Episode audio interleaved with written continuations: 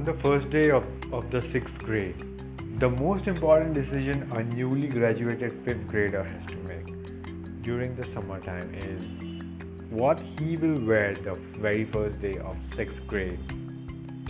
After much consideration, I decided on a blue gator gator shirt t-shirt with matching blue gator shorts, tucked in, mind you.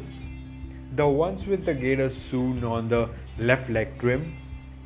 I thought I was the man. First day, an older girl sat next to me on the bus and we had a small talk. Me, yeah, I'm excited for the day. Her, what's up with your shorts? Me, what do you mean? We got them on vacation. They are the Florida Gators. Her, no, I can see. OMG, is that your underwear? Me, what? Huh? The next line will haunt me for the rest of my life. Her, OMG, you are wearing boxer shorts as shorts. I was in sixth grade, I didn't know what boxer shorts were.